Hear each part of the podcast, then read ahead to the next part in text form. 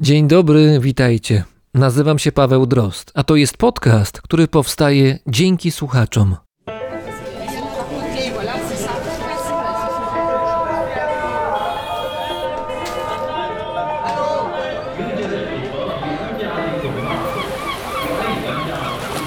Brzmienie świata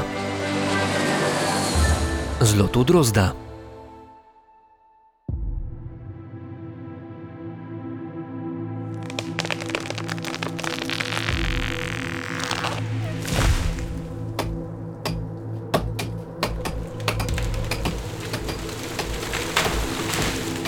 Rozpoczęły się prace. Ponad 200 mężczyzn stawiało konstrukcje, które wkrótce miały służyć im za schronienie. Pierwszym celem były drzewa, cenny i właściwie jedyny dostępny budulec na tej niegościnnej i nieznanej im ziemi. Zimny wiatr od lądu przypominał, jak bardzo odległy jest dom, gdzie o tej porze roku ziemia zaczynała rodzić, a tutaj przenikliwy chłód zwiastował rychłe nadejście srogiej zimy. Był początek kwietnia 1520 roku. Kilka dni wcześniej flota złożona z pięciu dobrze wyposażonych statków zacumowała w zatoce pół tysiąca kilometrów na zachód od Falklandów, które 70 lat później odkryje angielski żeglarz John Davis. Przywódca ekspedycji, Ferdynand Magellan, przyglądał się jak postępują prace na lądzie. Postanowił wybudować tu tymczasową osadę, w której zamierzał przeczekać zimę. Osada zyskała nazwę Puerto San Julian, port świętego Juliana. Magellan miał nadzieję, że wraz z nadejściem wiosny odnajdzie upragnione przejście na zachód, do mórz południowych, gdzie czekać miała nagroda i cel jego wyprawy. Poszukiwania przejścia trwały już miesiące i wśród załogi dało się wyczuć zniecierpliwienie. Owszem, odkrywali nowe tereny, widzieli dzikie zwierzęta, ale statki wymagały coraz częstszych napraw, a sztormy co chwilę próbowały posłać je na dno. Dwóch kapitanów, Juan de Cartagena i Luis de Mendoza, coraz częściej dawało wyraz swojemu niezadowoleniu. Stracili wiarę w odkrycie drogi na zachód. Chcieli wracać. Co więcej, żywili niechęć do Ferdynanda Magellana, Portugalczyka, który podczas tej hiszpańskiej przecież wyprawy miał nad nimi władzę. Szczególnie Cartagena, kapitan statku San Antonio, szczerze Magellana nie cierpiał. Gdy ten przebywał na lądzie, doglądając postępów prac przy nowej osadzie, dwaj Hiszpanie stworzyli plan, który szybko wprowadzili w życie. W nocy wraz ze sprzyjającymi im marynarzami przejęli kontrolę nad statkiem Concepcion. Teraz razem mieli do dyspozycji trzy z pięciu jednostek. Nie udało im się jednak przejść do kolejnego etapu, ponieważ Magellan zorientował się w sytuacji. Na San Antonio i na Wiktorii rozpoczął się bunt. Trzeba było działać szybko. Portugalczyk zlecił swojemu zaufanemu człowiekowi, Fernandezowi, by zebrał sześciu dobrze uzbrojonych ludzi i podpłynął z nimi łodzią do statku Mendozy, Wiktorii. Fernandez udał, że jest sam i że przynosi list od Magellana. Został wpuszczony na pokład, a wtedy złapał i unieruchomił kapitana Mendozę. Podstęp się udał. Na pokład natychmiast weszli żołnierze Fernandeza i korzystając z zamieszania, przejęli kontrolę nad okrętem, kładąc trupem kilku zdrajców. Kapitan Mendoza został zasztyletowany przez Fernandeza, a jego ciało zostało zawieszone na maszcie jako przestroga dla pozostałych zdrajców. Teraz Magellan musiał zająć się głównym przeciwnikiem, kapitanem Cartageną, który kontrolował statek San Antonio. Portugalczyk przygotował kolejny fortel.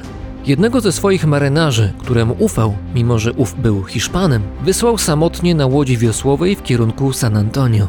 Mężczyzna miał udawać, że należy do buntowników i że udało mu się umknąć marynarzom wiernym Magellanowi. Tak też uczynił i znalazł schronienie na pokładzie San Antonio. Gdy przyszła noc, przeciął cumy statku, co spowodowało, że okręt przedryfował do Wiktorii z czekającymi tam Magellanem i jego ludźmi.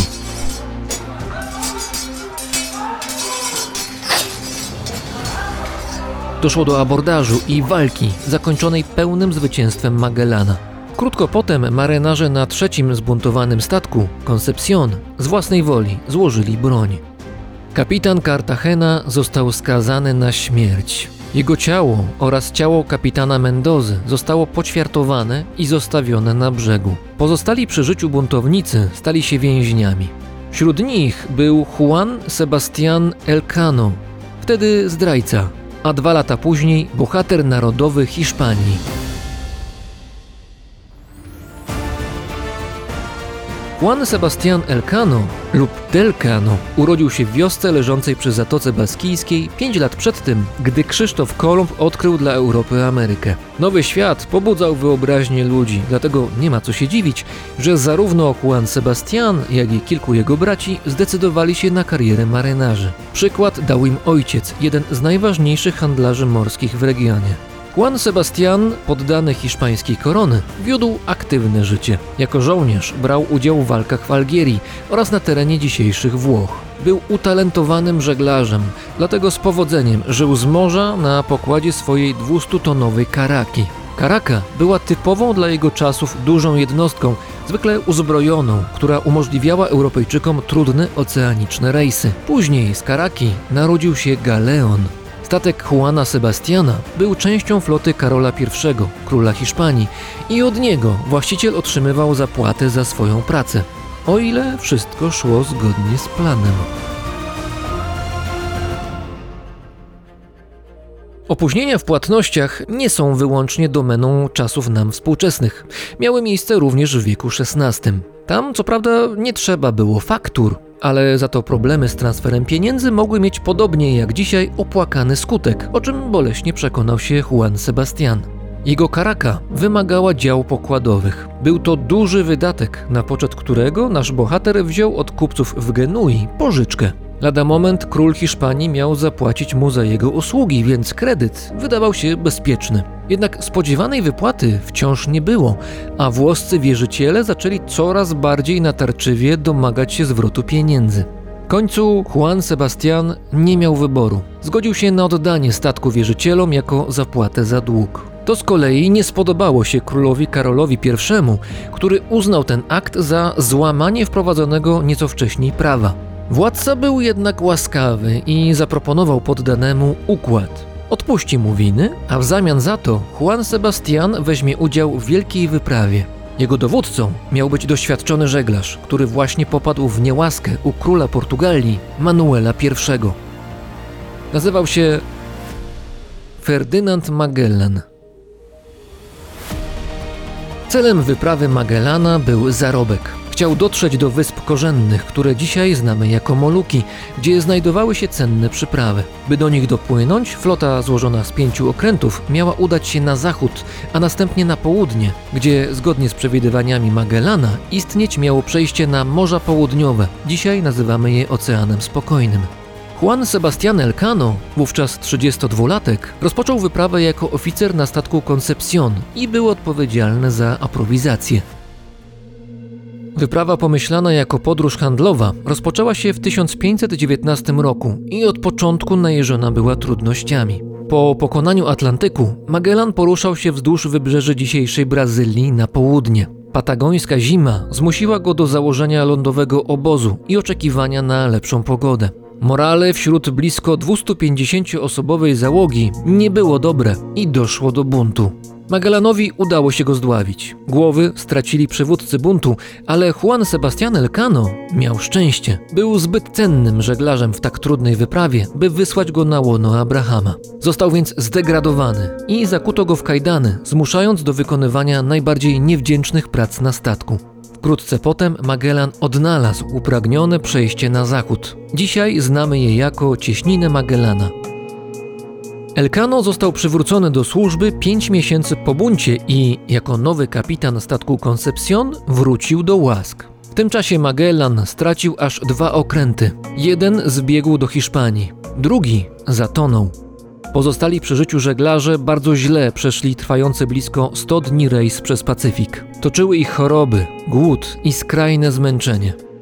Po krótkim postoju na wyspie Guam, ekspedycja skierowała się w rejon dzisiejszych Filipin. Tam Magellan rozpoczął handel z miejscowymi przywódcami. Niektórych skłonił nawet do przejścia na chrześcijaństwo, jednak nie wszyscy byli zadowoleni z jego przybycia. Na jednej z wysp doszło do potyczki, której Ferdynand Magellan stracił życie. Współcześnie tego żeglarza i odkrywcę pewien filipiński polityk z sarkazmem nazwał pierwszym turystą na Filipinach. Po śmierci przywódcy pozostali przy życiu Europejczycy płynęli dalej na ostatnich dwóch statkach Victoria i Trinidad. Kierowali się do wysp korzennych, pierwotnego celu wyprawy, który nie został porzucony. Przecież na cenne przyprawy czekali inwestorzy w Hiszpanii oraz sami żeglarze. Każdy z nich miał dostać swoją dolę po dowiezieniu ładunku do Europy. Nowi dowodzący wyprawą okazali się niekompetentni, dlatego w końcu na czele ekspedycji stanął znany nam już były buntownik Juan Sebastián Elcano. Statek Trinidad musiał zostać porzucony. Jego stan techniczny był fatalny, tak więc z pięciu jednostek pozostała jedynie Victoria. Jej ładownię zajmował teraz skarb 36 ton goździków. Mając to w pamięci, Elcano zdecydował się na ryzykowny i bardzo niepewny powrót do Europy z załogą liczącą tylko 39 ludzi. Gdy pokonał Ocean Indyjski i opłynął Afrykę, stracił 8 z nich. Kolejnych 13 zostało na wyspach Zielonego Przylądka.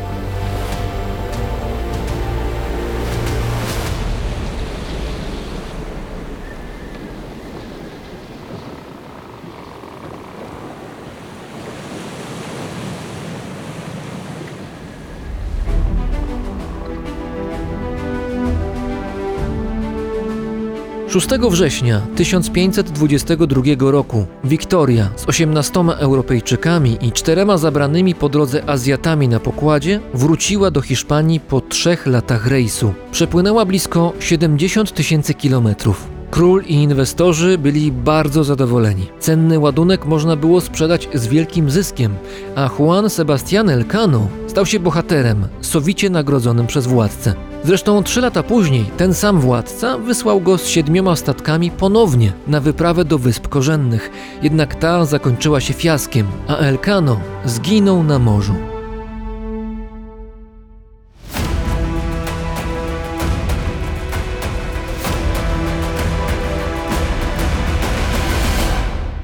Juan Sebastián Elcano i jego 17 kompanów uważani są za pierwszych ludzi, którym udało się okrążyć glob. Nie było wśród nich Magellana.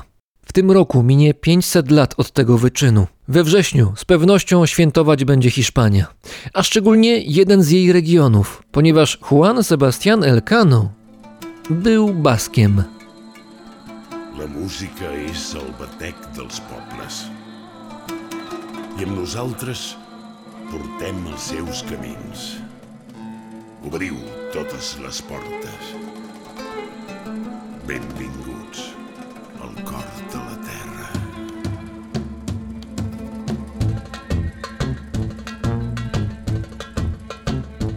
He vist el cel cobert de plom, he vist ciutats desaparèixer com la pols, he vist un mur furiós al mar,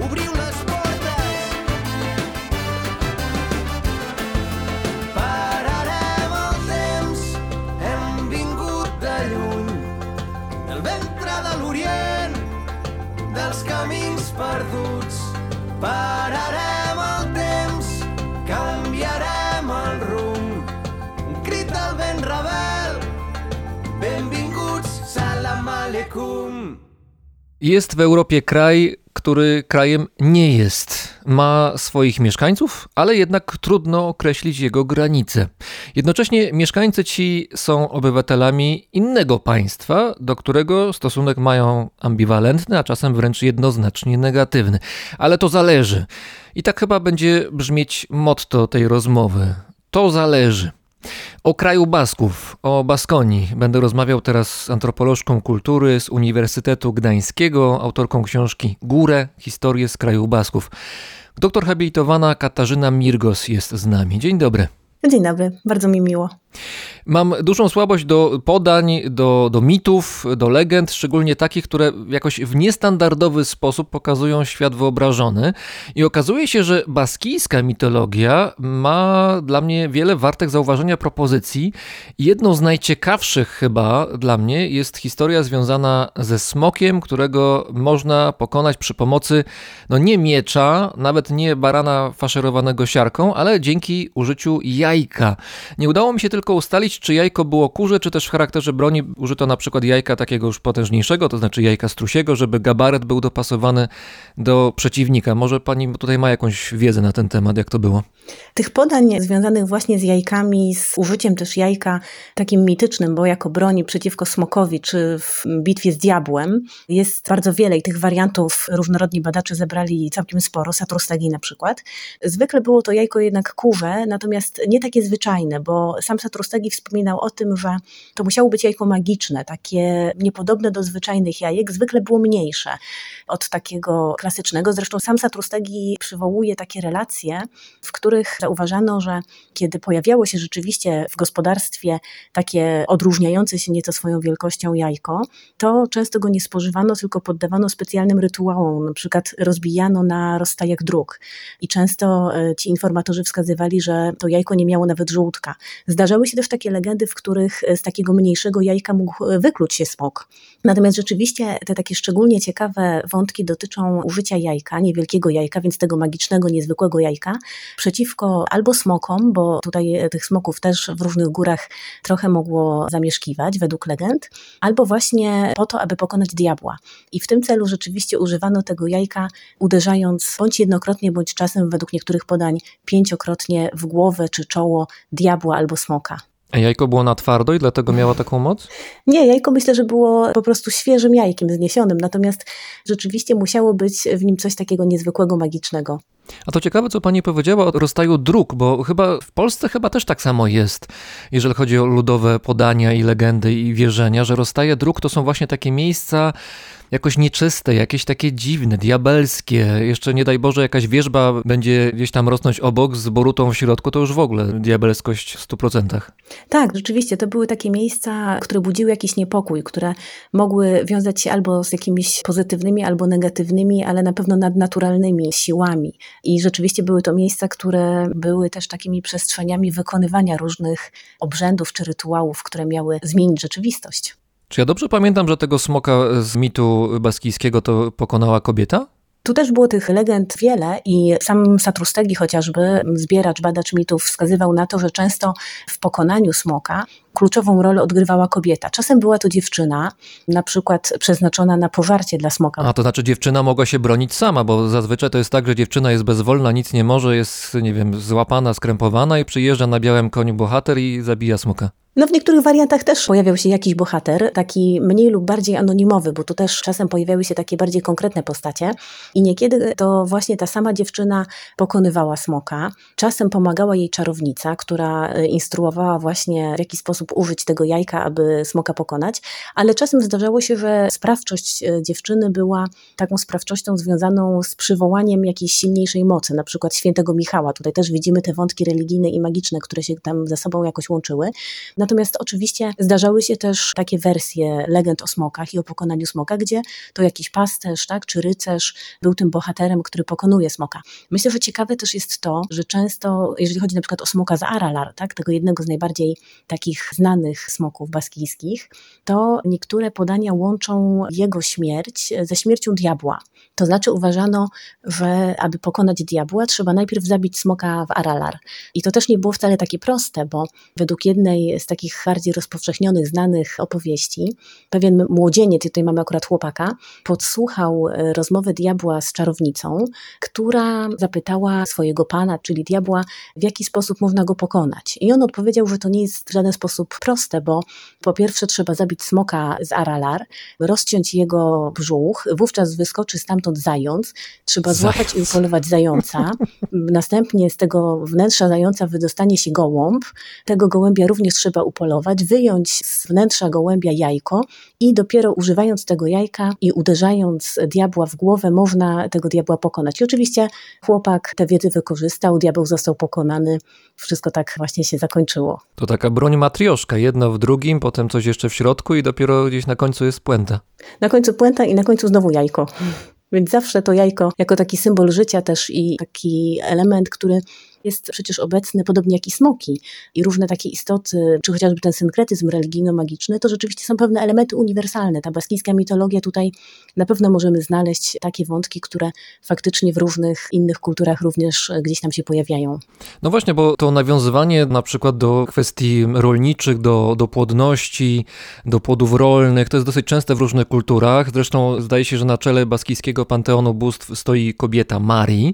Natomiast jestem ciekaw, czy tutaj tutaj też znajdzie się porównanie z naszym krajem, bo niedawno rozmawiałem z kolegami z Podlasia i opowiadali mi, że kiedy byli dziećmi, to wcale nie było jakoś tak bardzo, bardzo dawno, ich rodzice albo to byli dziadkowie, zabierali ich do szeptuch, czyli do takiej polskiej wariacji na temat czarownic, by tam się poradzić tych szeptuch albo zaradzić jakimś problemom. I podobno szeptuchy wciąż jeszcze w Polsce jakoś gdzieś tam, gdzie niegdzie funkcjonują, raczej się nie afiszują i nie mają na Facebooku czy na Instagramie jakichś profili pewnie, ale jakoś tam działają. Zresztą wielu z nas wciąż jeszcze puka w niemalowane albo ma jakieś inne przyzwyczajenie na wszelki wypadek. A jak to wygląda w Baskonii? Czy jakieś ślady tych wierzeń jeszcze przedchrześcijańskich jeszcze jakoś funkcjonują w, no właśnie w postaci jakichś zwyczajów, powiedzeń? Tak, to jest bardzo ciekawy wątek. Rzeczywiście tutaj można by godzinami tak naprawdę o tym rozmawiać, bo rzeczywiście mm, mamy do czynienia z takimi elementami, które no, mają swoje korzenie, mają swoje źródła w jakichś dawnych wierzeniach. Zacznę od końca, bo właściwie tutaj kilka wątków Pan poruszył, one są bardzo ciekawe wszystkie. To znaczy takich śladów pozostałości pewnych wierzeń dawnych, które na przykład w języku przetrwały czy powiedzeniach. Taki najbardziej klasyczny związany jest z baskijską pogodą. Jeżeli w kraju Basków pada deszcz, mówimy Euria Egitendu, co oznacza dosłownie robi deszcz. Czyli mamy tutaj jakiś podmiot, który robi deszcz, i tym podmiotem, według wielu badaczy, jest dawne bóstwo nieba, pogody, Orci, który właśnie ten deszcz wykonuje. I to sformułowanie, ten komunikat, ta informacja o tym, że pada deszcz, czyli dosłownie w języku baskijskim robi deszcz, odwołuje się właśnie do takiego wierzenia, takiego istnienia dawnego bóstwa. Czyli jeżeli dobrze rozumiem, to jest tak, że nie deszcz jest tutaj sprawcą tego, że jest mokro na zewnątrz, tylko że ktoś powoduje deszczem i wtedy jest mokro. Tak, dokładnie. I takie elementy dawnych wierzeń w różnych wyrażeniach związanych właśnie z pogodą i to takie przekonanie, że pogodą sterują jakieś istoty nadnaturalne, jak najbardziej było czymś obecnym i zauważalnym w tej baskijskiej sferze wierzeniowej. Natomiast jeśli chodzi o tą kwestię istnienia różnych szeptów, czy czarownic, czy jakichś znachorek, czy w ogóle pewnych wierzeń, które gdzieś tam dalej trwają, to myślę, że to jest zawsze bardzo taka delikatna kwestia, bo jedna rzecz to to, co ludzie chcą, aby o nich myśleć, a druga to to, w co rzeczywiście wierzą, czy co jest dla nich w jakiś sposób istotne. I tutaj często ja spotykałam się w kraju Basków z takimi sytuacjami, w których takimi pierwszymi komunikatami, czy takimi pierwszymi stwierdzeniami w rozmowach dotyczących właśnie jakichś legend, czy nie wiem, wierzeń, czy czarów, czy czarownic, to były takie stwierdzenia, że dzisiaj nikt już w to nie wierzy, że tego już nie ma, że to jest tylko element pewnej przeszłości. Natomiast później okazywało się często, że kiedy ta rozmowa no, już była trochę bliższa, albo kiedy ja podawałam jakieś przykłady właśnie z mojego kraju, to nagle okazywało się, że ktoś mi przerywał i mówił, że tak, tak, tutaj jest podobnie i tam za rogiem właśnie taka jedna czarownica mieszka. I ona mi kiedyś pomogła, bo jak e, miałem tam jakiś chory palec, tak, no to lekarz nie mógł nic zrobić, a ona właśnie mnie wyleczyła, no bo to nie była ta choroba taka rozumiana w e, wymiarze, byśmy powiedzieli, medycznym, tylko bardziej jakimś magicznym. To był bardziej efekt pewnego uroku na przykład. Więc są na pewno takie elementy, które gdzieś tam są takimi powiedzmy jakimiś elementami długiego trwania, które odwołują się może do pewnych takich przekonań jeszcze dawniejszych. Jedna z moich koleżanek opowiadała o swojej babci chociażby, która była osobą bardzo religijną, a jednocześnie wierzyła w istnienie lamiak, czyli takich kobiecych postaci, które zamieszkują brzegi rzek czy strumieni. One są bardzo ciekawe, bo to są syreny, tylko że trochę z inną końcówką, że tak powiem. To znaczy nie mają rybiego ogona, tylko chyba nogi kacze czy jakieś podobne. Mhm, tak, na wybrzeżu zdarzało się, że one miały ten ogon taki właśnie syreni, czyli taki rybi, natomiast rzeczywiście w interiorze to raczej mówiono, że one ten wygląd mają kobiety, natomiast nogi kacze lub kurze, takie gęsie, tak, no te stopy mają w takim ptasim kształcie, więc tutaj zdarzały się, zwłaszcza jeszcze wśród tego starszego pokolenia, takie pewne połączenia tych dawnych wierzeń i tej współczesnej religijności. Zresztą sam Barandiaran, który zbierał baskijskie podania, a swoją drogą był duchownym i z wielkim szacunkiem też odnosił się do tych dawnych legend, dawnych wierzeń, zauważał współistnienie tych różnych porządków i sam zresztą mówił, że podchodził do tego w taki sposób bardzo wyrozumiały. To znaczy nie uważał za stosowne likwidowania czy takiego oczyszczania tej ludowej religijności właśnie z tych elementów w cudzysłowie pogańskich czy wcześniejszych. Więc to jest jakby ta druga warstwa, czyli pierwsza rzecz to jest kwestia języka, tak? czyli te pozostałości na przykład językowe, czy związane właśnie z powiedzeniami. Druga to pewne obecne jakieś przekonania, takie powiedzmy półuświadomione, a czasami takie, tak jak to myślę podobnie w Polsce jest, częściowo negowane, no ale na wszelki wypadek no lepiej tutaj może nie negować tak do końca istnienia pewnych istot. Myślę, że to jest takie bardzo uniwersalne i rzeczywiście w kraju Basków też istniało takie powiedzenie, że to co ma nazwę istnieje i że lepiej nie zaprzeczać, że czegoś nie ma, no bo no, nigdy nie wiadomo, jak to się dla nas skończy. Oczywiście to istnieje tych czarownic czy szeptów, no to tutaj myślę, że podobnie jak w Polsce, nadal przekonania o pewnych specjalnych właściwościach czy o pewnych umiejętnościach określonych osób mogą być czymś żywym, ale jeszcze ciekawszym ostatnim wątkiem wydaje mi się to, jak ta wiedza, czy jak te elementy funkcjonują też dzisiaj w takiej kulturze, czy polityce kulturalnej, czy edukacji, ponieważ one często są wykorzystywane na przykład jako treść nauczania, jako element bajek, przedstawień dla dzieci. I w przeszłości oczywiście też tak było. To znaczy też niektórzy z moich rozmówców mówili, że w dzieciństwie, kiedy na przykład jakieś takie światło się w nocy pojawiało, to rodzice mówili, że to Marii przelatuje z góry na górę i że oni również swoim dzieciom takie opowieści przekazywali, które zresztą budują ciekawą i ważną i bardzo emocjonalną relację z miejscem, czy z konkretną górą na przykład, ale jednocześnie stają się dzisiaj takim ważnym elementem związanym na przykład z konstruowaniem też pewnej tożsamości. I dziś na przykład dla wielu dzieci postać Marii, czy na przykład Rensugę, tak, Smoka, albo jakichś innych postaci mitycznych jest czymś bliskim i znajomym, czy Lamiak, tak, jest cały szereg różnych gier, książeczek, bajek telewizyjnych, w których występują te postacie, które są tym samym bliskie i znajome dzieciom. Tutaj wspomniała Pani o smoku Rensuge. Tak myślę, że gdyby ktoś po tej nazwie kazał mi zgadywać, z jakiego języka pochodzi to słowo, to pewnie obstawiałbym Skandynawię, jeżeli chodzi o Europę. A tutaj proszę język baskijski.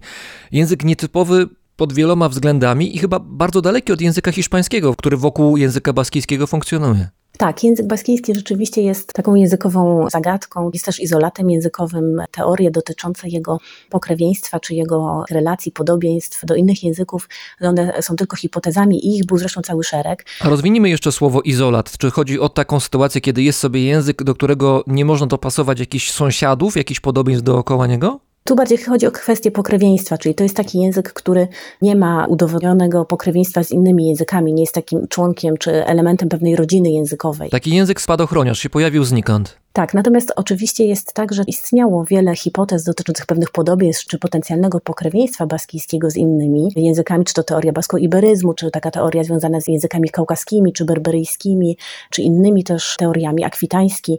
Tych poszukiwań czy badań było wiele, natomiast nadal jakby to pozostaje pewną lingwistyczną zagadką.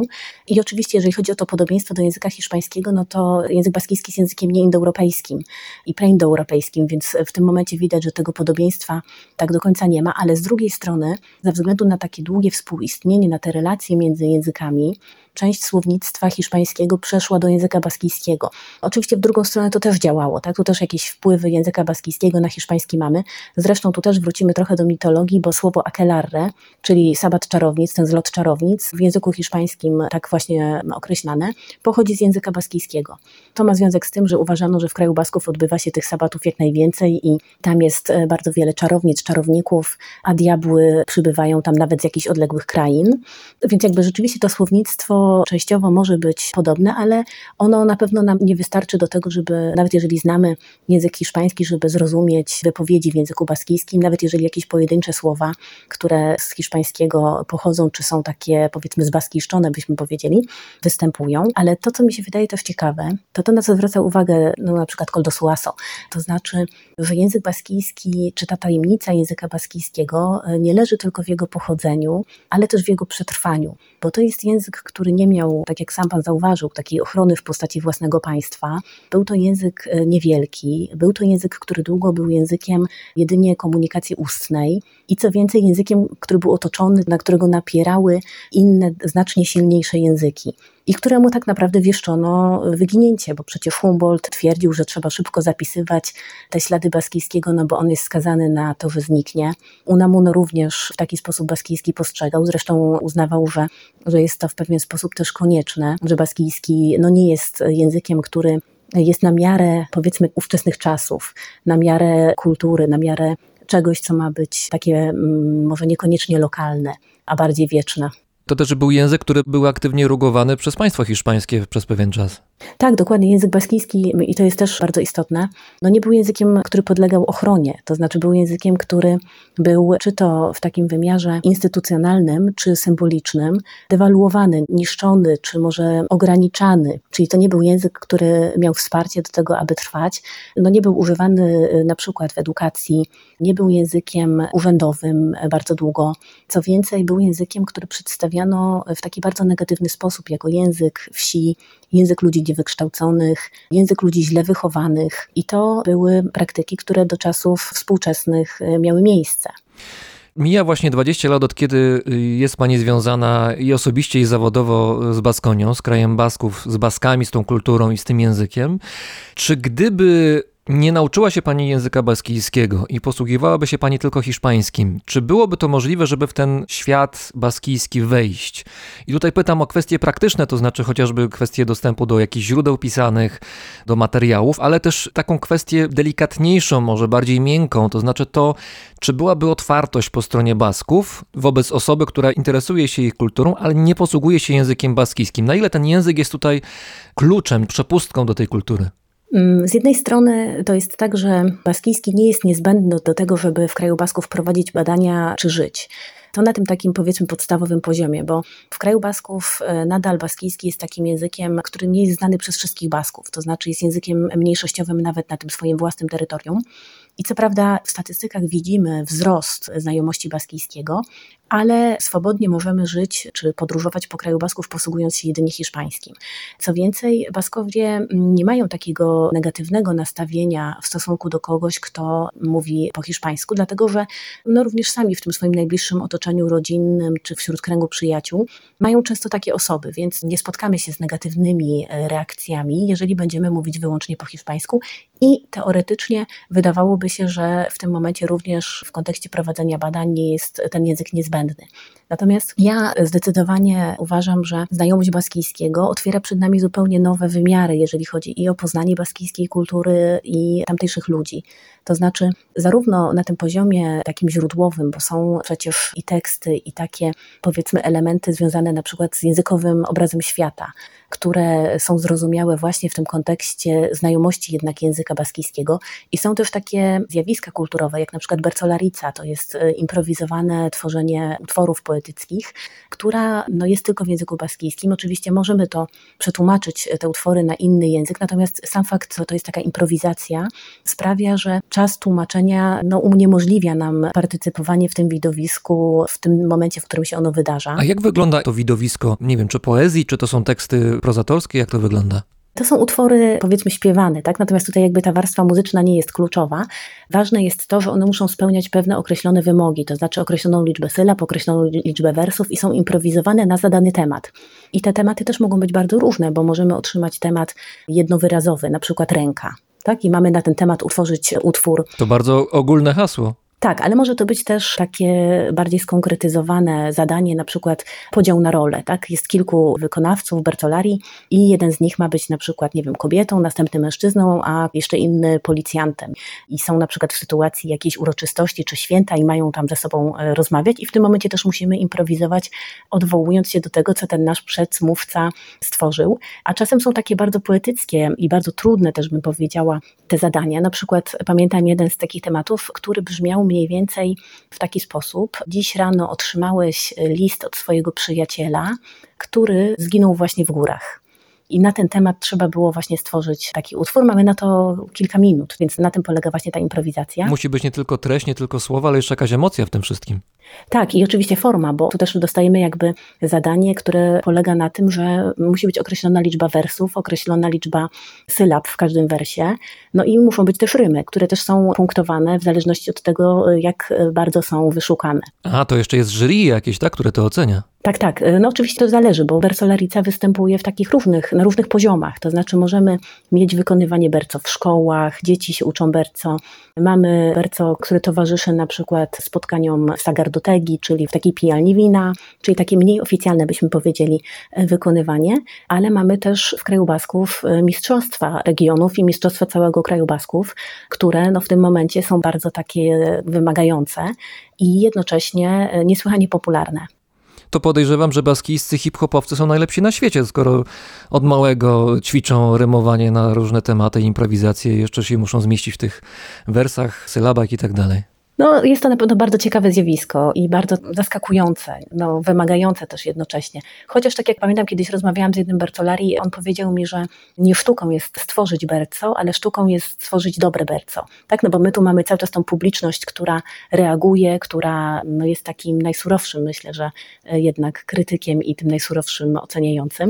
I wracając znów do tego pana pytania, na ile baskijski jest kluczowy, jeżeli chodzi o bycie w kraju Basków, o poznanie kraju Basków, czy o prowadzenie badań w kraju Basków, no to doszłabym jeszcze do tego jednego elementu, czyli właśnie do kwestii postawy wobec kogoś, kto mówi, czy próbuje mówić po baskijsku. Bo tak jak mówiłam, nie ma, tutaj nie spotkamy się w kraju Basków z negatywnymi reakcjami w przypadku, kiedy mówimy wyłącznie po hiszpańsku, natomiast spotkamy się bardzo często z niezwykle pozytywnymi reakcjami, kiedy próbujemy, czy zaczynamy, czy mówimy po baskijsku, albo chociaż jakieś pojedyncze słowa w tym języku wplatamy w tą naszą konwersację. I to jest coś charakterystycznego i bardzo zauważalnego. I ja, pomimo tych 20 lat już rzeczywiście kontaktów w kraju Basków, bardzo często się z tym nadal spotykam, z takim zdziwieniem, zainteresowaniem, z dużą otwartością, z podziękowaniami związanymi z tym, że ten język, który tak wiele dla Basków znaczy, i tak jak powiedziała jedna z moich koleżanek, o którym Baskowie słyszeli tylko ciągle jakieś negatywne rzeczy, nagle dla kogoś jest interesujący, ważny i w tym języku mówi. Więc to na pewno jest taki klucz do pewnej części baskijskiego społeczeństwa, bo oczywiście musimy też pamiętać o tym, że kraj Basków dzisiaj i baskijskie społeczeństwo to nie tylko baskijskojęzyczne społeczeństwo, ale też hiszpańskojęzyczne, czy to złożone z imigrantów. W jakiej kondycji jest język baskijski w tej chwili? No bo trzy lata temu, cztery lata temu właściwie, ETA, czyli organizacja no, terrorystyczna, która miała na sztandarach walkę o baskijskość, też podejrzewam, że między innymi o, walczyli o język baskijski, żeby on miał swoje należne miejsce, o kraj, o niezależność. Ta organizacja została rozwiązana, samo się rozwiązała, więc wychodziłoby na to, że szczęśliwość tylko wielka i przyszłość świetlana czeka kraj Basków oraz tę kulturę i między innymi język Basków. Ale jak to wygląda w praktyce? Czy język baskijski w tej chwili przeżywa swój rozkwit, czy na jakimś innym etapie jest? Patrząc na to, jak e, rzeczywiście to wygląda od strony takiej statystycznej, powiedziałabym, że język baskijski ma się coraz lepiej. Ale to dotyczy przede wszystkim baskijskiej wspólnoty autonomicznej, czyli trzech z siedmiu prowincji, które uważamy za kraj Basków. I tam rzeczywiście język baskijski ma status języka oficjalnego obok hiszpańskiego i możliwości, które pozwalają na to, żeby był to język promowany, kultywowany, wspierany.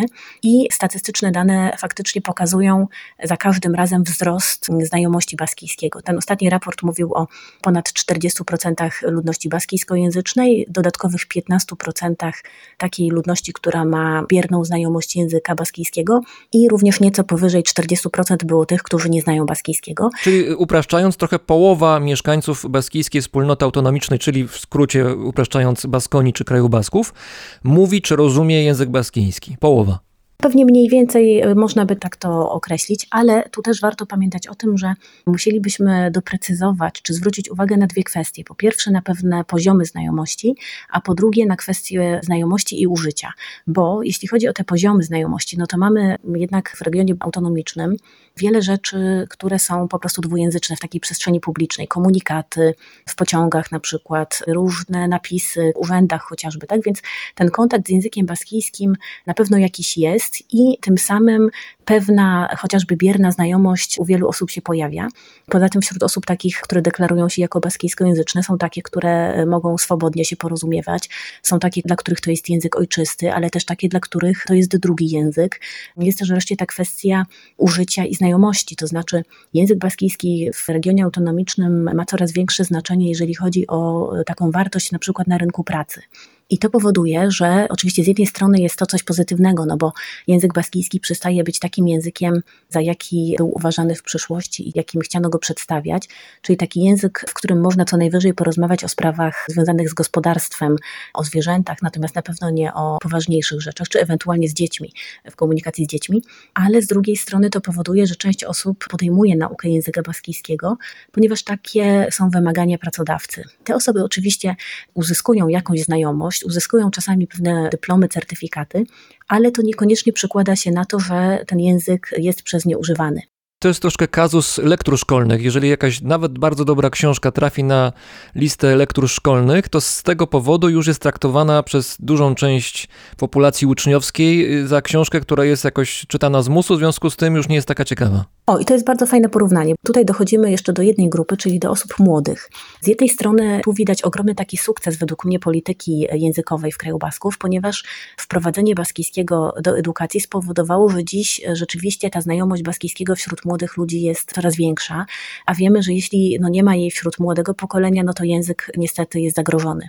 Więc z jednej strony jest to ogromna zaleta i ogromna wartość, ale z drugiej właśnie doszło do tego, o czym Pan powiedział, to znaczy zauważono, że dla wielu młodych ludzi język baskijski stał się czymś kojarzonym z przymusem, obowiązkiem, szkołą.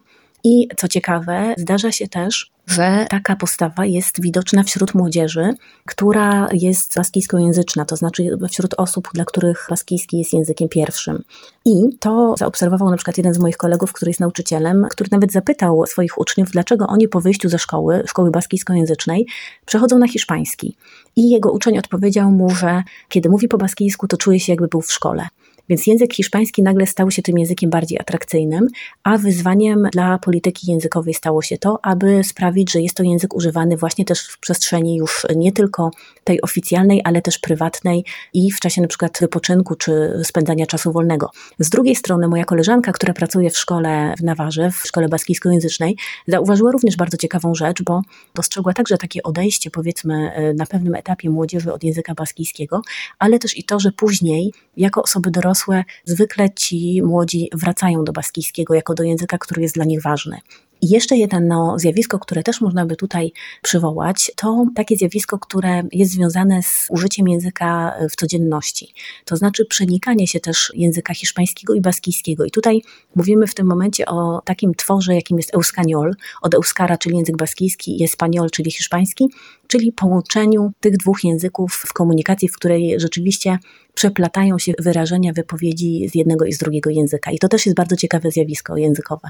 A czy kulturowo to jest jakoś, nie wiem czy zagrożenie, ale wyzwanie dla kultury baskijskiej? To, że kultura baskijska i hiszpańska się przenikają, co jest też naturalnym jakimś zjawiskiem, ale być może z punktu widzenia niektórych Basków to może być zagrożenie. Czy oni uważają, że dalej są w sytuacji pewnego oblężenia kulturowego ze strony hiszpańskiej? No na pewno to jest tak, że kultura baskijska jest kulturą żywą. I tu też wskazuje się na to, że Bastarlika chociażby też o tym mówił w kontekście językowym, że to nie jest takie zjawisko, które powinno budzić nasz niepokój, że chociażby język baskijski zaczyna tutaj jakieś mm, mieć większe relacje, tak, właśnie w postaci tego euskaniol z językiem hiszpańskim, ponieważ jest językiem żywym i to właśnie w taki sposób zachodzi pewna zmiana kulturowa, która no nie jest ani dobra, ani zła, jest po prostu pewnym faktem. I to samo dotyczy według niektórych kultury, ale oczywiście no, na pewno też jest tak, że niektóre osoby mają taką potrzebę, żeby mocno pewne granice stawiać i podkreślać, że dane elementy są przynależne do kultury baskijskiej. Z drugiej strony również sami twórcy baskijscy czasem wskazywali na to, że ze względu też na specyficzną sytuację języka baskijskiego i kultury baskijskiej, tutaj nie mamy do czynienia z kontaktami kultur równorzędnych, równych. Tak? Jedna jest tutaj rzeczywiście dominującą kulturą zdecydowanie i stąd potrzeba ochrony kultury baskijskiej i poszukiwania tych baskijskich treści, czy takiej istoty tego, co baskijskie, ale z drugiej strony część twórców baskijskich wskazywała na to, że oni sami czują się w pewien sposób zniewoleni tą wizją pewnej baskijskiej tradycji, że to jest w tym momencie trochę tak, że zawsze powinni się odwoływać do tych elementów tradycyjnych, bo inaczej to będzie no niekoniecznie mile przez niektórych widziane, więc trudno jest na to pytanie tak jednoznacznie myślę odpowiedzieć, bo to jest bardzo złożone zjawisko, ale to, co też chciałabym chyba podkreślić, to to, że kraj Basków długo był utożsamiany z ETA i z taką walką właśnie zbrojną, z walką o, o niepodległość, o, o tożsamość. Natomiast kraj Basków to coś znacznie więcej niż ETA i to widać szczególnie dzisiaj, myślę. Oczywiście ta trudna historia i ta przeszłość, która wcale nie jest taka odległa, dalej ma duże znaczenie. Natomiast dzisiaj społeczeństwo baskijskie wydaje mi się, że patrzy w zupełnie inną stronę i zmierza w inną stronę. Też no, istnienie ETA to jest historia całkiem niedawna. Kilka lat temu raptem organizacja przestała istnieć, ale doskonale wszyscy ją pamiętają tam na miejscu i ciągle ta historia jest przypominana chociażby przez tych, którzy wracają chociażby z więzień. Ci, którzy byli aktywistami, czy bojownikami, czy członkami ETA, organizacji terrorystycznej, siedzieli w więzieniu skazywani przez państwo hiszpańskie za to, co robili, ale wychodzą regularnie z więzień, kończą im się wyroki i kiedy takie osoby się pojawiają, to wzbudza jakieś emocje wśród części Basków, emocje takie, które no, przypominają czasy raczej dawne. No bo to jednak cały czas dotyczy ludzi, którzy przeżyli ten czas, ten terror i doświadczyli tego, jak wyglądał kraj Basków no jeszcze niedawno na własnej skórze. Jeśli chodzi o to wychodzenie więźniów, członków ETA, którzy opuszczają więzienia, to było takim bardzo dyskusyjnym i trudnym tematem, ponieważ często oni byli witani bardzo tak hucznie i to w przestrzeni publicznej, nie tylko prywatnej. I to e, nieodmiennie wywoływało bardzo takie krytyczne reakcje ofiar ETA. Rozumiem, że ci byli członkowie ETA, którzy wychodzili z więzień, byli traktowani przez część społeczeństwa jako bohaterowie. Tak, ponieważ dla części społeczeństwa są to po prostu bojownicy, którzy walczyli za kraj Basków. Musimy też pamiętać o tym, że ETA to była organizacja, która powstała w czasach frankizmu i wtedy jej obraz był również inny niż już z czasów po transformacji ustrojowej. To też jest taki element, który wpływa na przykład na ten stosunek do, do tej organizacji czy jej obraz. Natomiast oczywiście większość społeczeństwa była raczej przeciwna już później tak stosowaniu przemocy i to też spowodowało, że ETA przestała istnieć. I oczywiście to jest bardzo trudne wątek wciąż, no bo mamy do czynienia z takimi różnymi inicjatywami, które mają na celu jakiś dialog, czy na przykład spotkania, tak są organizowane między ofiarami ETA, czy krewnymi ofiar ETA, a na przykład dawnymi członkami. No ale to też nie wszyscy w tym biorą udział, nie wszyscy też widzą tutaj sens. Jednym z takich ostatnich wydarzeń było mm, właśnie zrezygnowanie, czy prośba o to, aby już nie odbywały się takie huczne, publiczne powitania. O to apelowały organizacje ofiar ETA już od dawna. Natomiast całkiem niedawno Stowarzyszenie Więźniów i Więźniarek wydało taki oficjalny komunikat, taki list otwarty z prośbą o to, aby właśnie no jednak te powitania nie odbywały się tak hucznie i tak publicznie, tylko miały właśnie wymiar prywatny. To ciekawe bardzo, to znaczy oni sami zauważyli, że to może być problem w przechodzeniu do normalności na kolejny etap powiedzmy historii Basków. Tak, i właśnie wątek się pojawił w tym liście, to znaczy oni wskazali na to, że po pierwsze jest to taki krok w stronę bardziej pokojowej e, i możliwej koegzystencji, tak, normalizacji też tej sytuacji, taki wkład do tej koegzystencji, tego współistnienia, a jednocześnie też taki wyraz ich zrozumienia dla cierpienia, które było udziałem no nie tylko ich bliskich, którzy chcą w ten sposób swoją radość z odzyskania krewnego okazać, ale też zrozumienia cierpienia tych osób, które no, widzą w tym coś negatywnego. I tutaj też oczywiście spotkało się to z różnymi reakcjami. Z jednej strony z pozytywnymi, że jest to faktycznie krok w dobrą stronę, taki krok w stronę na pewno jakiegoś pokoju, ale inni tutaj no, patrzą na to sceptycznie i mówią, że może to jest tylko takie wyrachowane, a może to nie do końca będzie spełnione i trzeba jeszcze poczekać. No ja widzę to na pewno jako coś takiego, co może być kolejną cegiełką. A kiedy bywała pani te 20 lat temu, czy kilkanaście lat temu w Baskonii, mieszkając tam, pracując, czy obracała się pani przez ramię, szukając ewentualnego zamachowca, sprawdzała pani, czy jakaś bomba gdzieś nie leży, czy było jakieś poczucie zagrożenia? W każdym momencie może nastąpić jakiś wybuch, eksplozja albo atak. No właśnie to jest ciekawe, bo mówiąc szczerze nie i co więcej, ja miałam nawet kiedyś takie spostrzeżenie, którym się podzieliłam z moją koleżanką baskijką, że w kraju Basków czuję się najbezpieczniej ze wszystkich regionów Hiszpanii, w których miałam okazję przebywać czy mieszkać. I ona się wtedy tak roześmiała i stwierdziła, że powinnam to powiedzieć Hiszpanom.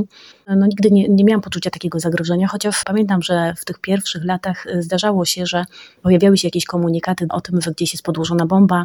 Kiedyś też byłam akurat w Bilbo, czyli po hiszpańsku Bilbao, czekając na znajomych i tam e, faktycznie taka akcja ewakuacji wszystkich osób, które były w centrum niedaleko Corte Inglés, w tym mnie się odbyła i to było rzeczywiście takie przejmujące doświadczenie.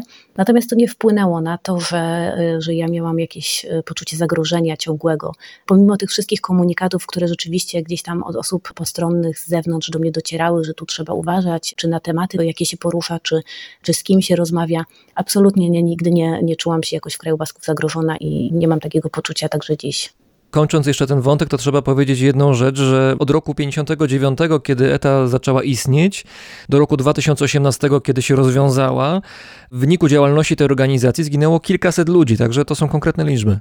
To są konkretne liczby, a nawet bym powiedziała, że to nie tyle są liczby, co ludzie konkretnie, konkretne historie. Oczywiście. I każda z nich jest bardzo przejmująca i każda z nich nie znajduje w moim odczuciu jakiegoś usprawiedliwienia. No nie ma usprawiedliwienia według mnie dla, dla zabijania, niezależnie od argumentów, ale z drugiej strony ja widzę to też w taki sposób, że musimy pamiętać o wszystkich ofiarach. To znaczy, z jednej strony mamy ofiary ETA, a z drugiej strony mamy też ludzi, którzy wskazują na to, że istniały też inne organizacje prawicowe, czasami takie organizacje, w których e, wsparcie były zaangażowane osoby z hiszpańskiego rządu, które zajmowały się taką brudną wojną z ETA, które również, no niestety, ale e, mają na koncie ofiary i ci ludzie też mają takie duże poczucie krzywdy, tym większe myślę, że ich uznanie, czy uznanie ich cierpienia, uznanie śmierci ich bliskich, tak jako, jako pewnej krzywdy, jako czegoś, co nie powinno mieć miejsca, niekoniecznie nastąpiło. Raczej było tak albo ukrywane, albo to dopiero czasami teraz wychodzi, albo nie do końca rozwiązane. Takich spraw rzeczywiście trochę mamy. I to nie zawsze byli przecież ludzie, którzy byli w ETA. Ostatnio chociażby ta sprawa głośna, tam Lasa i Sabala oczywiście tak, natomiast inny przypadek to Mikel Sabalsa, który w latach 80. został aresztowany, tam było ich kilkoro aresztowanych i on jako jedyny nie wrócił do domu. Okazało się dopiero później, że został, że zmarł najprawdopodobniej w wyniku tortur funkcjonariuszy i to było rzeczywiście niesłychanie przejmujące, tym bardziej jeśli to skonfrontujemy też ze sposobem potraktowania na przykład matki Mikala Sabalsy, która kiedy go szukała, usłyszała od jednego z funkcjonariuszy, że jeżeli on zaginął, to powinna poszukać w biurze rzeczy znalezionych i zagubionych. Więc to jest jakby też taki, myślę, kolejny wątek, który dokłada ten element na złożoność sytuacji i relacji pomiędzy Hiszpanią i krajem Basków. Czy tutaj są podobieństwa do sytuacji Katalonii? To znaczy, jeszcze niedawno Katalonia próbowała wybić się na niepodległość, próbowała się odłączyć od Hiszpanii, to skończyło się, no tak jak się skończyło, ale czy tutaj jest jakieś podobieństwo pomiędzy Baskonią i Katalonią, pomiędzy Katalończykami a Baskami? To jest takie pytanie, które zadają sobie też Baskowie i Katalończycy bardzo często, ci, których ja znam, bo oczywiście pewne podobieństwa są, to znaczy podobieństwa związane z tym, w jaki sposób są traktowane mniejszości w Hiszpanii, czy z tożsamością kulturową, ale z drugiej strony widać było, że jeśli chodzi o na przykład walkę zbrojną i taki też, myślę, negatywny obraz, no to Baskowie byli tutaj bardzo długo takim głównym winnym, tak, i taką główną postacią, głównym czarnym charakterem. Tak, no bo oni w odróżnieniu od od Katalończyków, część z nich przynajmniej, obrała taką radykalną odpowiedź na to, co się działo w stosunkach z Hiszpanią. Tak, Katalończycy zawsze, no tak tutaj w inny sposób, w innej roli trochę występowali.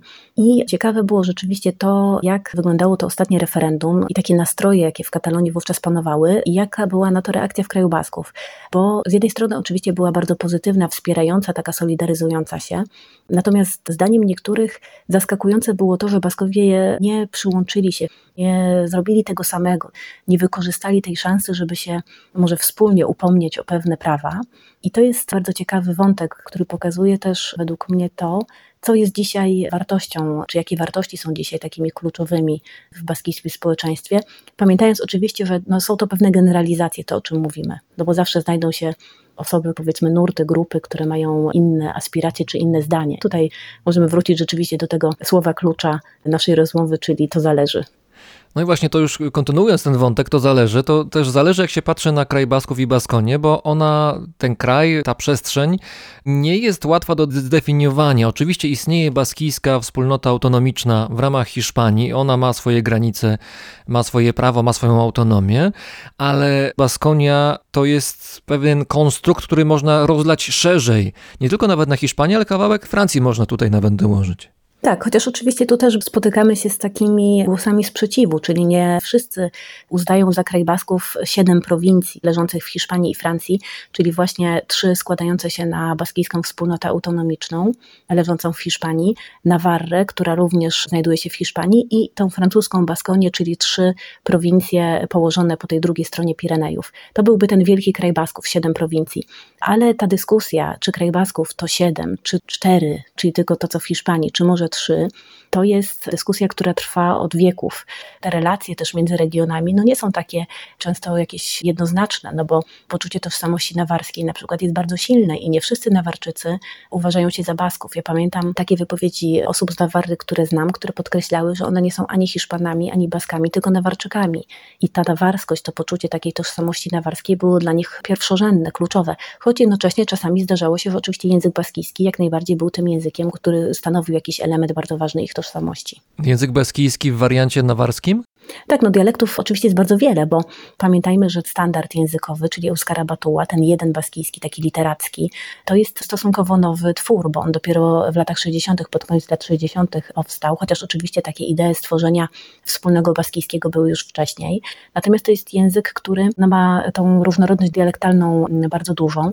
Zdaniem niektórych na tyle dużą, że czasem trudno się porozumieć osobom, które mówią w różnych dialektach, ale warto nie demonizować tych różnic, bo one po prostu na pierwszym poziomie komunikacji jakoś się pojawiają, ale z biegiem czasu ci użytkownicy różnych dialektów są w stanie się ze sobą porozumieć. I tu zresztą też pojawia się ciekawy, myślę, wątek sposobu postrzegania dialektów i batuła, czyli tego standardu, który z jednej strony jest traktowany jako coś ważnego, niezbędnego wręcz dla przetrwania baskijskiego i dla tej komunikacji takiej ponaddialektalnej, natomiast z drugiej strony nadal dla niektórych jest tworem bardziej sztucznym, szkolnym, takim oficjalnym, który no, nie pasuje do komunikacji codziennej, rodzinnej, przyjacielskiej. I zdarzało się na przykład mi, że część rozmówców mówiła, że dla nich Batuła jest zimny. Jest takim językiem, który jest oczywiście potrzebny, którego używa się w różnych przestrzeniach, tak, w różnych sferach, natomiast nie potrafią używać go w rozmowie na przykład z przyjaciółmi. Co to są stowarzyszenia gastronomiczne i dlaczego gastronomicznie Baskowie mężczyźni wydają się tutaj wygrywać w stosunku do Basków kobiet? Stowarzyszenie gastronomiczne to rzeczywiście jest też taki niezwykły fenomen, jeżeli chodzi o kulturę baskijską. To są takie stowarzyszenia, które powstały po to, żeby wspólnie gotować i cieszyć się jedzeniem, cieszyć się posiłkiem. I są one też takimi miejscami, powiedzmy, pośrednimi pomiędzy domem a restauracją, bo z jednej strony ta przestrzeń stowarzyszenia przypomina restaurację często, tak, chociaż oczywiście zależy od tego, jakie stowarzyszenie ma warunki lokalowe, a z drugiej strony jest jednak zamknięta tylko dla członków tego stowarzyszenia i ich bliskich, czy zaproszonych przez nich gości, a zatem nie jest czymś w rodzaju miejsca publicznego. Zresztą czasami niektóre z tych lokali są takie dość niepozorne, to znaczy idąc Baskijską ulicą niekoniecznie zwrócilibyśmy uwagę na to, że jakieś tam drzwi prowadzą właśnie do takiego stowarzyszenia, czasem tam jest jakiś mały szyld, a czasem, czasem niekoniecznie. To też jest takie miejsce trochę dla wtajemniczonych w niektórych wypadkach i tradycyjnie one były przede wszystkim przestrzenią męską. Babcia mojej jednej koleżanki żartowała sobie, że mężczyźni stworzyli właśnie te stowarzyszenia po to, żeby też mieć gdzie rządzić i żeby mieć jakieś tutaj jakąś taką swoją przestrzeń. Zwykle to mężczyźni tam gotowali, kobiety były zapraszane, natomiast nie miały wstępu do kuchni. Dzisiaj to się zmieniło, chociaż są takie stowarzyszenia, które bardzo protestują i walczą o to, żeby nadal pozostać taką przestrzenią tylko męską, ale to już jest raczej trudne do utrzymania w dzisiejszych czasach i co więcej, nie zawsze sami członkowie są z tego zadowoleni, bo zdarza się, że właśnie chwalą sobie to, że stają się te stowarzyszenia bardziej otwarte i bardziej takie różnorodne. Znam też taki jeden przykład stowarzyszenia, do którego kobiety dostały się troszeczkę podstępem. To znaczy, stowarzyszenie było męskie i wymagany był w tym lokalu remont ale aby uzyskać pieniądze, no potrzebna była tutaj też partycypacja kobiet, ich zgoda. I kobiety powiedziały, że oczywiście tak, natomiast warunek jest taki, że one również będą mogły w tym stowarzyszeniu być i taka decyzja została podjęta pozytywna, nikt nie narzeka. Oczywiście mężczyźni jak najbardziej gotowali, ale zdarzały się też takie przypadki, kiedy jakiś mężczyzna przynosił jedzenie ugotowane w domu i to było jedzenie przygotowane przez żonę, ale myślę, że w większości wypadków no to jednak było takie wspólne gotowanie w wykonaniu mężczyzn i kobiety oczywiście mogły tutaj być tymi zaproszonymi gośćmi, które korzystały jakby z tego kulinarnego wysiłku członków stowarzyszenia, czyli mężczyzn. A czy kobiety mają analogicznie jakieś swoje stowarzyszenia, gdzie one dominują i mężczyźni nie mają wstępu? No dzisiaj tak, dzisiaj to oczywiście są takie miejsca, domy kobiet na przykład, w których kobiety organizują różne działania, inicjatywy, jakieś wykłady, warsztaty przeznaczone dla kobiet, chociaż czasami mężczyźni też tutaj mogą oczywiście partycypować, ale to jakby w założeniu jest też taka przestrzeń bezpieczna dla kobiet. W przeszłości było to trochę inaczej, ponieważ w przeszłości było raczej tak, że w tym tradycyjnym społeczeństwie mężczyźni byli raczej związani z tą przestrzenią zewnętrzną, a kobiety domową, więc to mężczyźni raczej byli bywalcami na przykład tabern, knajp, stowarzyszeń, jakichś spotkań gdzieś tam poza domem, mogli tworzyć jakieś takie grupy, a kobiety raczej były w tej przestrzeni domowej. Inaczej pewnie też to wyglądało na wybrzeżu, bo tam ze względu na to, że mężczyźni jednak często byli nieobecni, połowy, tak, czy jakieś wyprawy były często bardzo długotrwałe, to wówczas przekładało się to na większą sprawczość kobiet, które no, z konieczności uczestniczyły w różnych decyzjach takich na zewnątrz, a nie tylko w obrębie domu, ale no, jednak trudno też porównywać czasy minione i dzisiejsze. Dziś w kraju Basków widać też takie duże dążenie do równości, również równości w zakresie relacji pomiędzy płciami. Ta zmiana nawet nie tylko w kraju Basków, ale i w Hiszpanii była bardzo mocna przecież po transformacji ustrojowej, bo w czasach frankizmu podział na to, co tradycyjnie kobiece, tradycyjnie męskie był bardzo mocno egzekwowany i bardzo taki przecież wyrazisty, a z kolei czasy już po transformacji no, doprowadziły do odwrócenia całkowicie tej sytuacji i przemiana rzeczywiście taka obyczajowa w Hiszpanii jest i w kraju Basków również, jest bardzo widoczna. Zresztą kraj Basków tutaj też jest takim miejscem szczególnie aktywnym pod tym względem, na przykład jeżeli chodzi o ruch feministyczny, jest on tam bardzo intensywny i właśnie takie dążenia związane właśnie z równością, z przeciwdziałaniem dyskryminacji, one są bardzo silne w kraju Basków. Zakończmy wątkiem smacznym, bo była mowa o stowarzyszeniach gastronomicznych. Co Bask zje chętnie i będzie wiedział, że to jest jego baskijskie specjalne? O, no to zależy na jaki posiłek, ale jest rzeczywiście cały szereg takich smacznych i bardzo baskijskich potraw. Marmitako chociażby to jest taka zupa na bazie ryb. Jeśli chodzi o desery, to na przykład pastel basco to jest jedno z moich ulubionych ciast baskijskich, które zresztą często jest serwowane z takim wzorem lauburu, czyli takim symbolem baskijskim. A z czego to ciasto jest zrobione? To jest takie ciasto budyniowe. Mam z ubiegłego roku takie bardzo miłe wspomnienie zresztą z tym ciastem, bo rzeczywiście to był taki mój ulubiony deser. I pamiętam, że kilka lat temu mieszkałam w miejscowości Orios z kilkoma Baskami i oni jakby pamiętali, to jest ten mój ulubiony deser i po kilku latach, kiedy się właśnie spotkaliśmy w ubiegłym roku, zaprosili mnie do siebie na obiad i na deser właśnie podali ten właśnie pastel basko. To też było takie niezwykle miłe i takie charakterystyczne dla takich różnych gestów, które w kraju Basków można według mnie zauważyć. To znaczy kraj Basków czy Baskowie, oczywiście to też jest taka generalizacja, ale to takie społeczeństwo, w którym raczej nieszczególnie okazywano bardzo mocno wylewnie czy ustnie uczucia. Tak dzisiaj to się oczywiście też troszeczkę zmienia, no bo te wpływy zewnętrzne też są coraz większe i napływ ludności z zewnątrz też na to ma wpływ. Natomiast raczej takim wzorem osobowościowym no nie był ktoś szczególnie uczuciowy czy te emocje swoje okazujący. Model skandynawski dominował. Pewnie tak większy dystans w tych relacjach panował, również językowo, bo część moich rozmówców wskazywała na przykład na to, że niekoniecznie słyszeli w swoich domach jakieś wyrazy miłości czy takie deklaracje miłości. Niektórzy nie wiedzieli nawet, jak w ich dialekcie brzmi kocham cię, no bo to nie było przed nich słyszane. Natomiast te uczucia okazywane były w nieco inny sposób, właśnie bardziej subtelny, ale też pokazujący taką dużą uważność według mnie. Czyli co, jak chciałem komuś uczucie okazać, to robiłem budyń? No, niekoniecznie, ale jeśli ktoś ten budyń lubił, no to może to byłby dobry sposób zapamiętać i wykorzystać w przyszłości. To ja jeszcze muszę powiedzieć i podziękować pani, że dzięki pani książce dowiedziałem się, że Baskonia ma trochę wspólnego z Władcą Pierścieni, bo miasto Bilbao, które dla mnie zawsze było Bilbao, tak naprawdę się nazywa Bilbo. I Tak. Władca Pierścieni tutaj się ewidentnie kłania. To jest akurat fajne skojarzenie, bo pamiętam kiedyś moja koleżanka, która była lektorką w Polsce, miała taką dużą mapę kraju Basków i tam było zaznaczone Bilbo i ktoś, nie wiem czy ze znajomych, czy ze studentów dopisał obok Baggins, więc, y, więc to tak y, faktycznie budzi pewne skojarzenia jednoznaczne, ale kraj Basków jak najbardziej był też rzeczywistym miejscem filmowych scenerii, gra o tron chociażby, tak, jeżeli chodzi o takie pozabaskijskie jakieś filmy. I nic dziwnego, bo to niezwykle piękne pejzaże. To wszyscy fani Tolkiena powinni teraz do Baskonii e, zamówić jakieś bilety i tam wybrać na wakacje albo na ferie. Razem z nami była antropolożka kulturowa z Uniwersytetu Gdańskiego, autorka książki Górę, historię z kraju Basków, czyli doktor habilitowana Katarzyna Mirgos. Bardzo dziękuję. Bardzo serdecznie dziękuję również. Wszystkiego dobrego.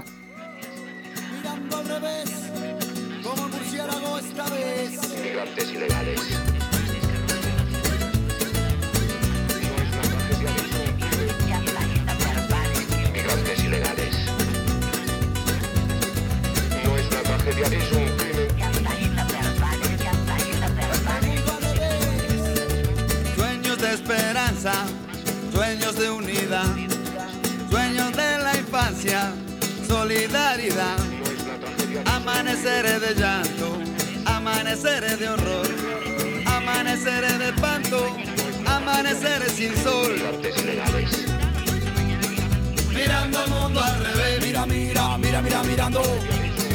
Mirando el mundo al revés, mira, mira, mira, mira, mirando. Mirando el mundo al revés, mira, mira, mira, mira, mirando. Mirando el mundo al revés. Migrantes ilegales.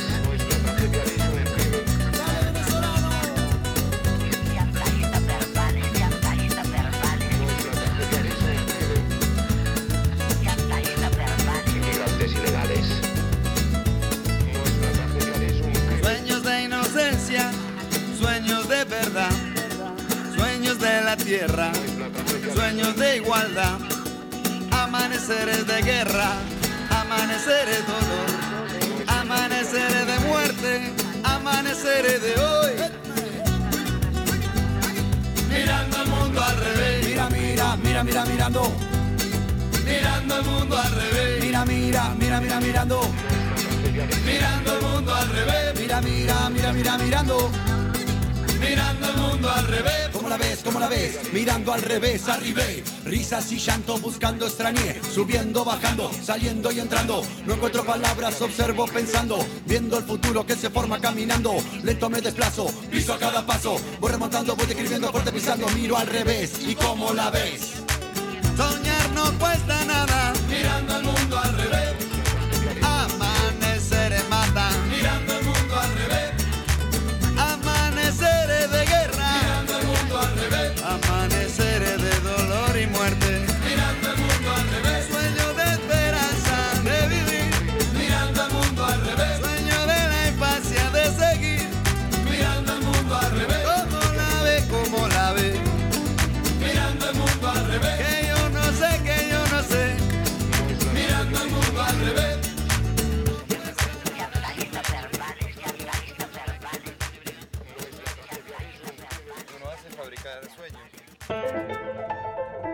Słuchaliście brzmienia świata z lotu Drozda. W każdej chwili możecie ocenić moją pracę i wysiłki na kilka różnych sposobów. Na Spotify przyznając gwiazdki, na YouTubie przy pomocy łapki w górę oraz na Facebooku i Instagramie w formie komentarza. Możecie także dołączyć do grona patronów i patronek brzmienia świata na patronite.pl. Dziękuję za Waszą pomoc i wsparcie. Dziękuję również światoczułemu patronowi mojej audycji, firmie Ergo Ubezpieczenia Podróży, ponad 100 lat doświadczenia w dbaniu o bezpieczeństwo podczas wyjazdów za granicę.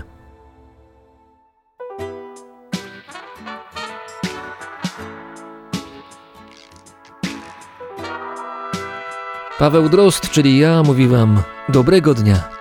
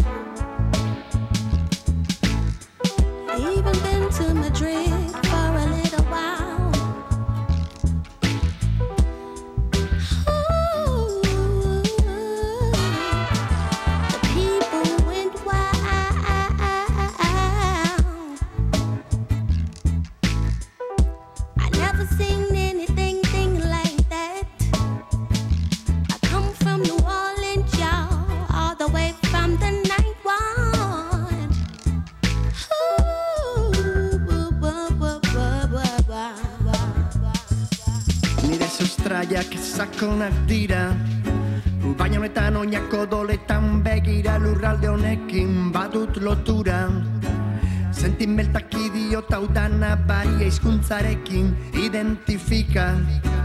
Ez zuen hori zarri hona indiak espesoak zuen esana.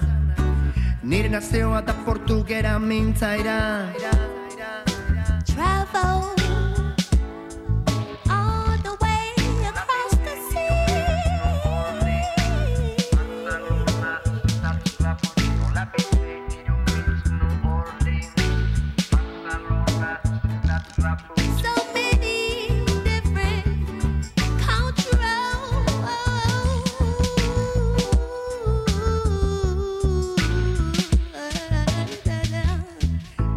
batez tira saltzen aizkorak. Azorroztuta daude hitz egitean Independentziaz edo aurkitzean. Apaldurak edo gehiagikeriak Desenplegua edo zentzura